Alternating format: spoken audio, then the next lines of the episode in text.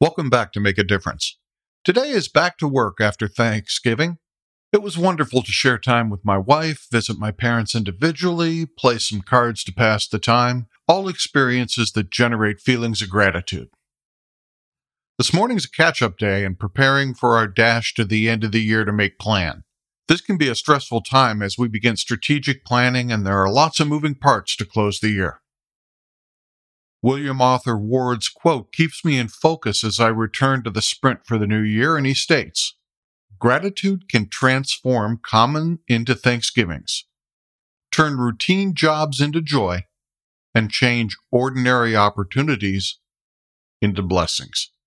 I'm blessed to have a job that challenges and allows me to be very creative, and I work with a team that I value.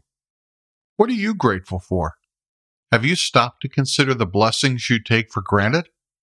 That's what I'm thinking about today, and I'll see you next time.